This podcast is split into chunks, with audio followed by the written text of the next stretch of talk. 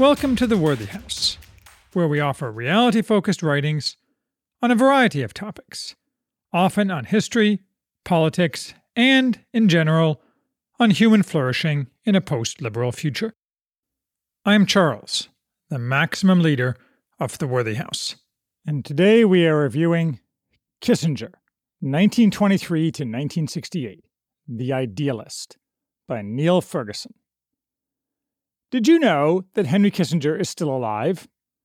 I didn't until I looked it up. He's 97 years old. Is he forgotten? I suspect so, by most people. Was he important to American history? I hate to break it to the baby boomers, but no, he wasn't. He was important to them in their youth, as a condensed symbol of their hatred of decent America, and he seemed important to most at that time. But as with so many men who seem crucial in the moment, history will not judge Kissinger as good or bad, just irrelevant. Nonetheless, Niall Ferguson, a great admirer of Kissinger, as is evident from some of his other books, offers his wide readership this massive biography. But I can't recommend it except to those with a particular interest in the person or the time. This is the first of two projected volumes, although there is no indication the second is coming out anytime soon, and this was published in 2015. It is nearly a thousand pages, and it weighs nearly four pounds. It is blurbed by who's who of elite has beens James Baker, Condoleezza Rice, John Lewis Gaddis. Its writing is clear and precise. It is strangely unsatisfying. It's so unsatisfying, it took me more than two years to read because I kept finding excuses to not return to it. I wondered why I found it unsatisfying. I think, upon reflection, it's not only that the reader suspects that Kissinger isn't all that important, it's that the book is unidimensional.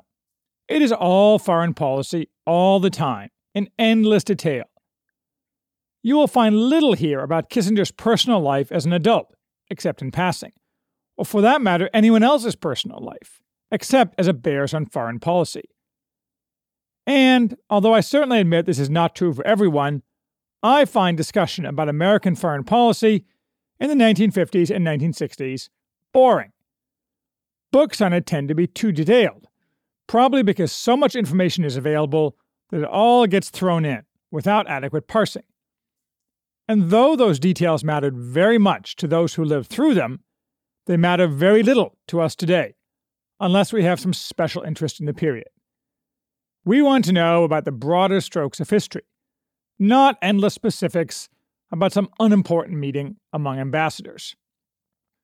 But you have to respect Ferguson for putting in the work. He's a busy guy, he's a public intellectual. Now, that term is today debased Ibram X. Kendi is a public intellectual too. My dog would be as well, if he could bark, I'm anti racist and I hate white people. I've read every one of Ferguson's books, and I feel a bit sorry for him, because he sails an unstable path between the Scylla of cancellation and the Charybdis of irrelevancy.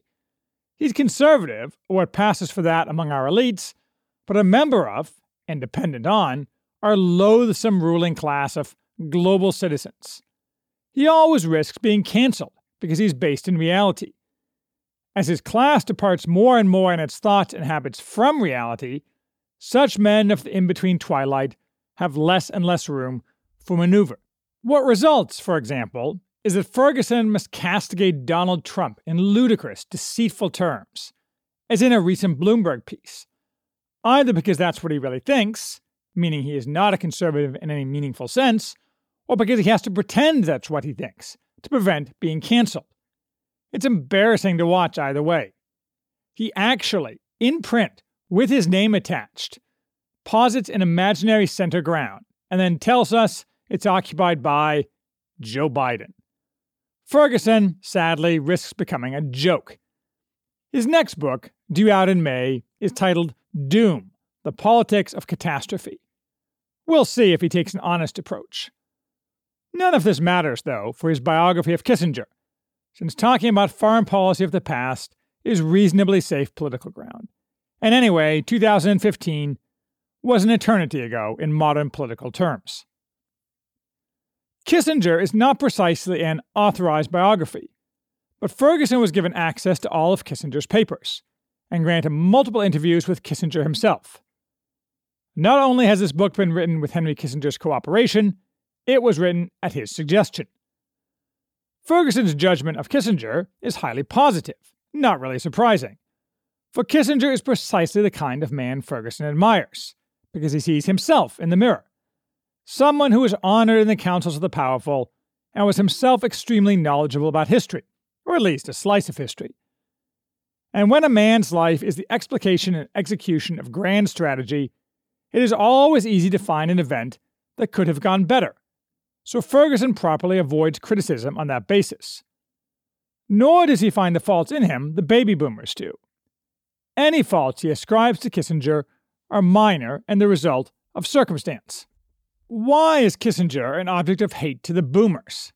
Some of it is his role in the Vietnam War, connected to his service of the devil, Richard Nixon, which causes them to babble about war crimes and similar stupidity. But more broadly, is a combination of Kissinger's realism and what flowed from that anti communism. We should not forget, and Ferguson reminds us, the moral equivalence was the bedrock principle of the American left during the entire Cold War. When in doubt, communism was to be preferred, though usually not openly. Kissinger was not having any of that. He was, to be sure, an inconstant anti communist, but the boomers run on emotion, not logic. As the boomers die off, though, interest in Kissinger is sure to wane, until he's just a footnote, like some functionary who worked for Metternich, whom nobody but specialists remember. Pulling back the lens, nothing comes out more in these pages than that the America of 2021, as represented by its ruling class, is not a serious society. Every single man, there are no women of any relevance here, in the period 1945 to 1968, the pertinent period for this book, was a paragon of knowledge about history and human nature, compared to the very best of those in power or connected to power today. As a matter of course, they referred to history and engaged in complex, sophisticated analyses. Many, perhaps most, had served their country in war. Few were ideologues. The communists and quasi communists, very prominent under Roosevelt, were mostly gone. They were intent on doing the best they could for the country, and they brought talent and education to bear. Sure, they were often enough wrong, and they did things we today, using hindsight, view as unwise, such as constantly threatening global thermonuclear war. But they were serious men who would have viewed today's clownish, uneducated, ideological elite with total contempt, combined with astonishment that such people could actually be the ruling class. But let's talk about the subject of the book. Kissinger was born in 1923 in Fürth, in Bavaria. He has disclaimed any importance of his childhood to his life, and in Ferguson's telling, Fürth was a dull provincial backwater, although certainly the 1920s were years of turmoil even there. Fürth had a large Jewish community, split between Reform and Orthodox. The Kissingers were Orthodox. As with most German Jews, the Kissingers were largely assimilated, committed to the Reich. His father, Louis, did not fight in World War I, but several uncles and cousins did. Louis worked as a civil servant, a high school teacher, so the economic turmoil of the 1920s hit the family hard. Bavaria was not the center of National Socialist support, but the Jews of Fürth were clear that things were not on the right track.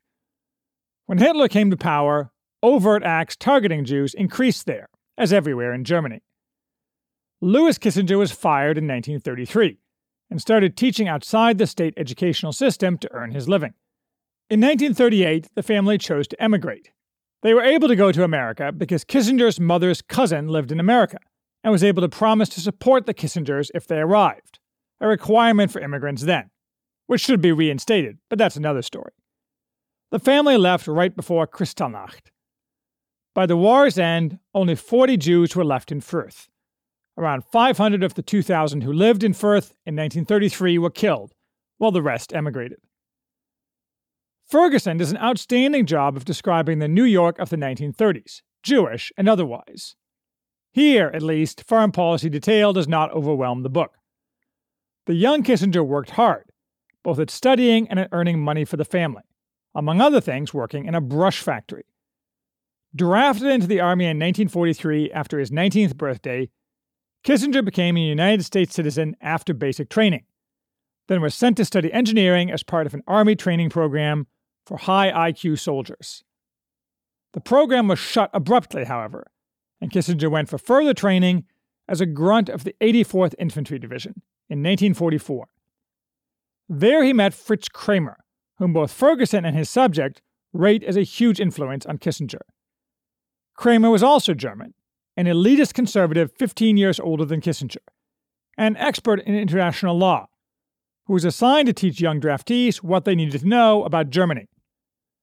The story goes that Kramer recognized Kissinger's genius and became a friend and mentor to him. Ferguson emphasizes Kramer's influence a great deal, calling him Mephistopheles to Kissinger's Faust. I don't know enough about Kissinger to say if this is a new angle or standard. In November 1944, Kissinger shipped out to England. He served in the waning days of the war, on the Siegfried Line, and in the Battle of the Bulge. Not on the front lines, but at divisional headquarters as special agent in the Counterintelligence Corps, the CIC. Mostly this meant paperwork and evaluating captured German soldiers, as well as German civilians, as to their usefulness and threat potential. The 84th liberated the Ahlem concentration camp near Hanover, giving Kissinger first hand exposure to the Holocaust. Kissinger remained in Germany after fighting ended. Until 1946, he in essence helped to administer the Allies' denazification program, not just the paper aspects, but using informers to smoke out supposedly important Nazis. Then he took a civilian teaching position at an army intelligence school in Bavaria and came back to the States in June 1947. Kissinger then proceeded to Harvard, in part on the strength of a recommendation from Kramer, now working in government. He graduated in 1950. In the late 1940s, Harvard's infrastructure was shambolic and the campus overcrowded but the quality of its education was arguably at its peak. Many important men for the coming decades were graduating at this time, and Ferguson again does a good job of conveying the flavor of the times. Unbridled optimism and pride in America, often undercut with a messiah complex, along with the fears of the early Cold War. Kissinger's talent was recognized by the important and powerful, so although he made few fast friends his own age, he made the right connections with professors and thus the beginnings of connections to the East Coast elite that directed the course of America. In part under the influence of William Yandell Elliott, Kissinger was drawn to work in government.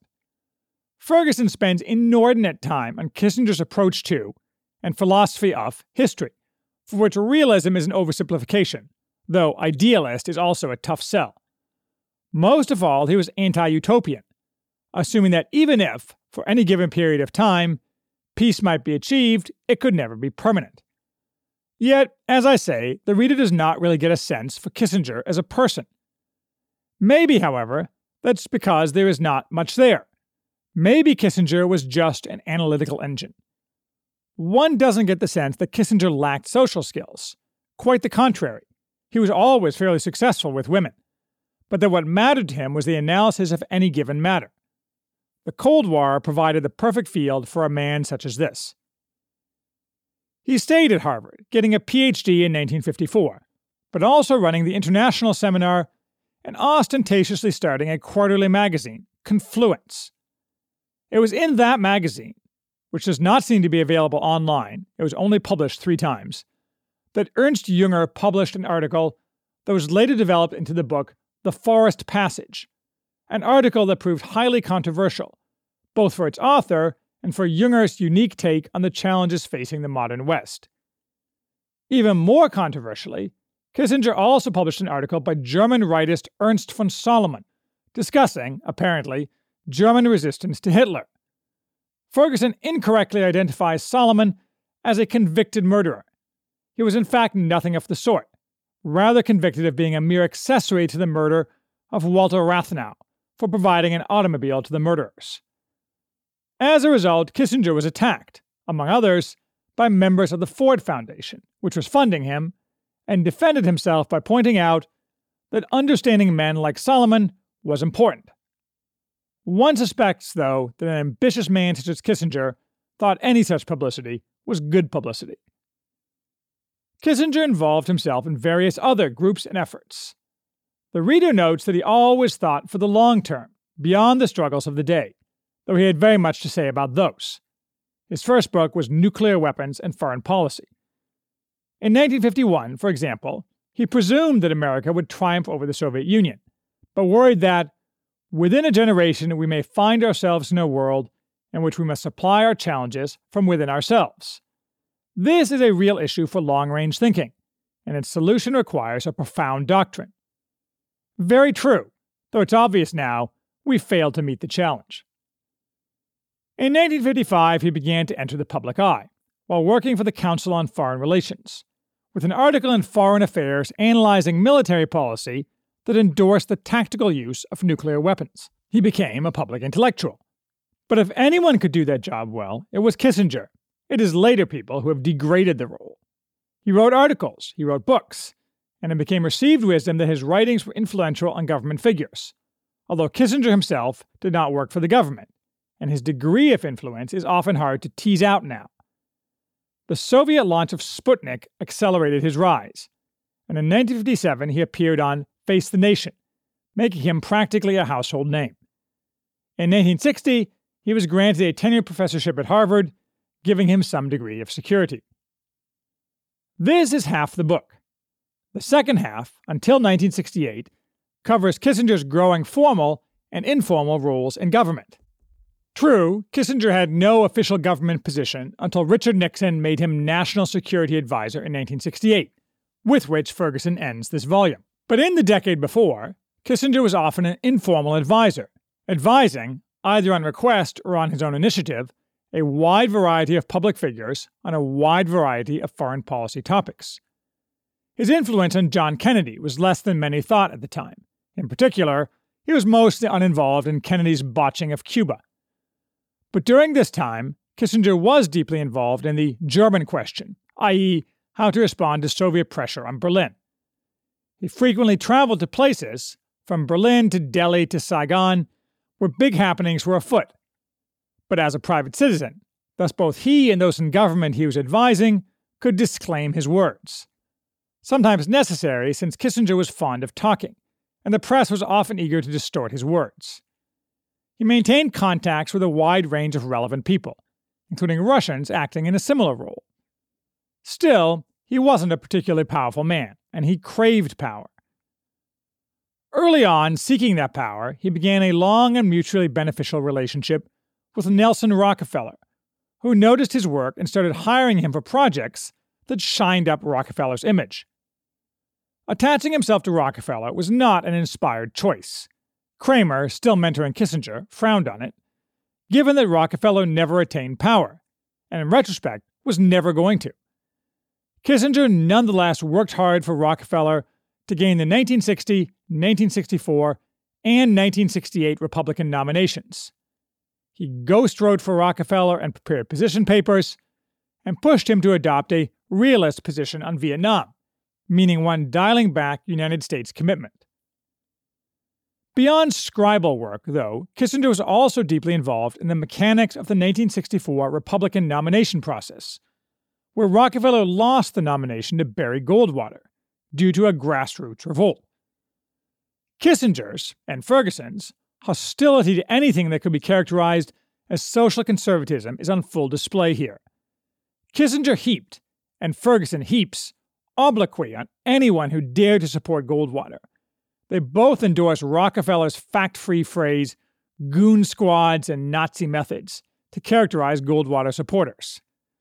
I suppose little has changed in the past 60 years in the Republican Party, whose leaders always default to accommodating the left. Goldwater lost largely because of the enormous mendacious propaganda campaign waged against him. Again, little has changed, other than that Johnson had to pay for his own propaganda, such as the infamous Daisy ad, and technology makes the propaganda far more ubiquitous. The last 200 pages of the book center on Vietnam in excruciating detail. Kissinger became deeply involved in Vietnam, still as a private citizen. He maintained contacts with the Russians and North Vietnamese, as well as many in the American government. What comes through most clearly in the endless discussions of one peace initiative or another is how all the Americans, even Kissinger, were easily manipulated. They thought, or convinced themselves, that their opponents were acting in good faith, whereas the communists knew all too well that the Americans were divided and that many in America, even at this relatively early stage, wanted the communists to win. Thus, they had only to hold on, which they did. I occasionally think I should learn more about the Vietnam War, and maybe I should, but I'm not sure it holds any earth shattering lessons, other than never get involved in a land war in Asia, and it's hard to win faraway wars with no clear immediate benefit. And that's it. Maybe Ferguson's second volume will come out someday. I'll probably buy a copy. But it'll likely sit on my shelf, gathering dust, until I'm dead.